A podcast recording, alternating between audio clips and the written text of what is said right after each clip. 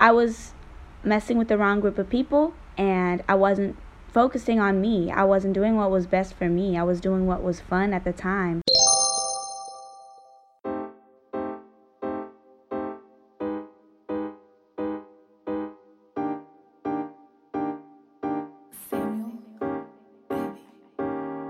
I guess I need something different. You can't give me all that I need.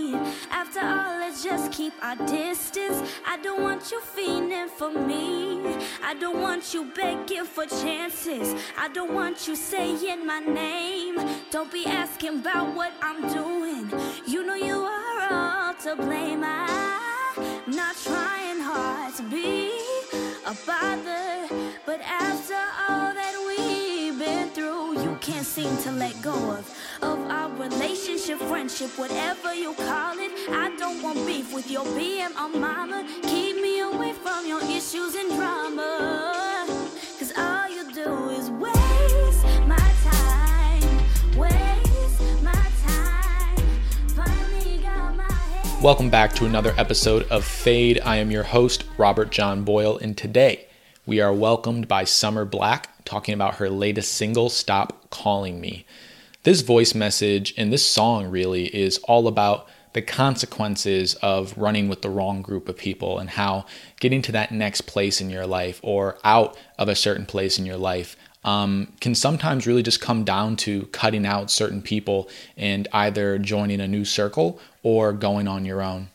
Summer Black, stop calling me in her own words. So for Stop Calling Me, I wrote it because um, I was messing with the wrong group of people and I wasn't focusing on me. I wasn't doing what was best for me. I was doing what was fun at the time.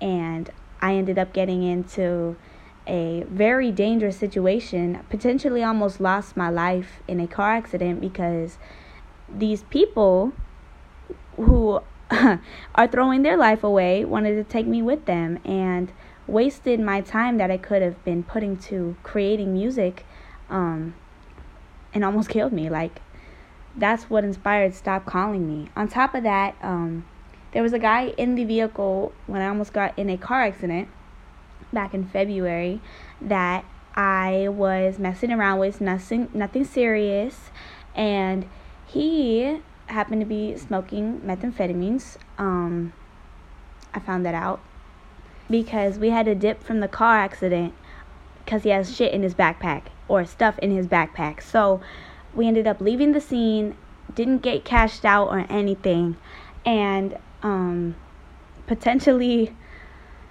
just couldn't get fixed. Like his his leg was broken, and we took a Lyft to some random location so we could get away from the cops that were coming to help us. It was so messy. Um, but stop calling me specifically ca- is called stop calling me because when he got arrested about a month after I said we need to stop talking because after that I blocked him I blocked everybody in that car and I just said like I cut people off. I said stop talking to me. He went to jail and he called me from jail every fucking day or he called me from jail every day and wouldn't leave me alone. Um, so I wrote stop calling me because I needed I needed to go off. I needed to let that emotion go. I couldn't control him not calling me. I pressed 9 to block the call, but somehow they still went through. Um, it, it's just it's a messy situation. And I I was 18 at the time. I just turned 19 2 days ago, and I was 18 having to go through this shit and I just had to let go and let God. Like that's all I can say. I was I was done. But for the writing process, I basically just freestyled most of it. Um, I made a quick uh, video on Instagram of a remix, which was basically just using the needy instrumental of Ariana Grande, and was like, you know what? I'm a freestyle on this and vent because I like this inter- instrumental. I like the instrumentals. It sounds sounds good. I can vent over this.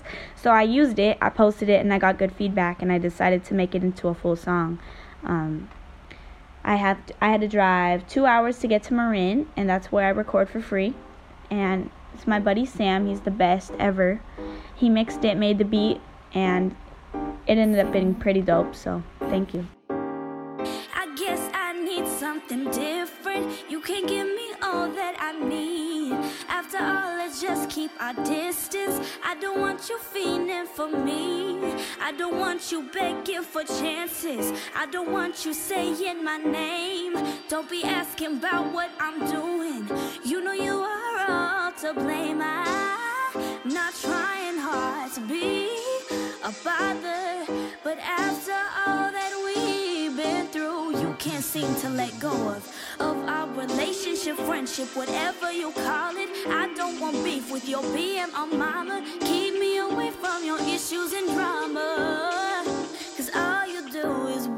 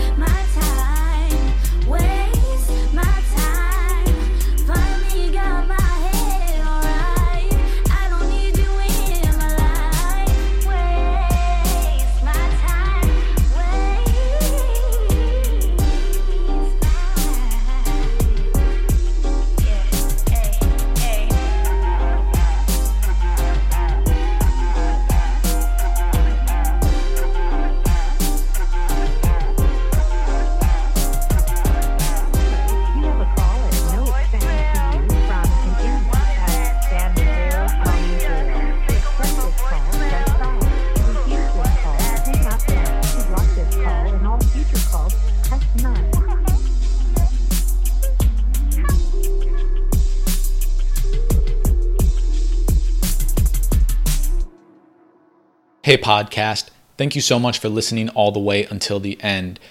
With this show and with all of the content that I do, I'm always trying to put out little things, little practical things that people can do to spread positivity and just make themselves a little bit happier. And related to the episode that we just heard is cutting someone out and adding someone into your inner circle. Now, cutting out negative people can be very, very hard, but what's actually pretty easy is bringing positive people into your life. And so, what I'm challenging you to do today, or sometime this week, or just something to think about is, you know, who's the most positive person at work? Who's the most positive person in your friend group? And how can you disproportionately spend more time with them? You know, can you invite them to coffee? Can you invite them on a lunch date? Can you hang out with them more? Because it's it's it's just been proven the people that we spend our time with have a disproportionate impact on on our mood and the way that we make decisions and, and just the way that our life goes in general. So one thing that I just want to leave you with, think about who the most positive person is within your own circle of influence and, and try to spend a little bit more time with them.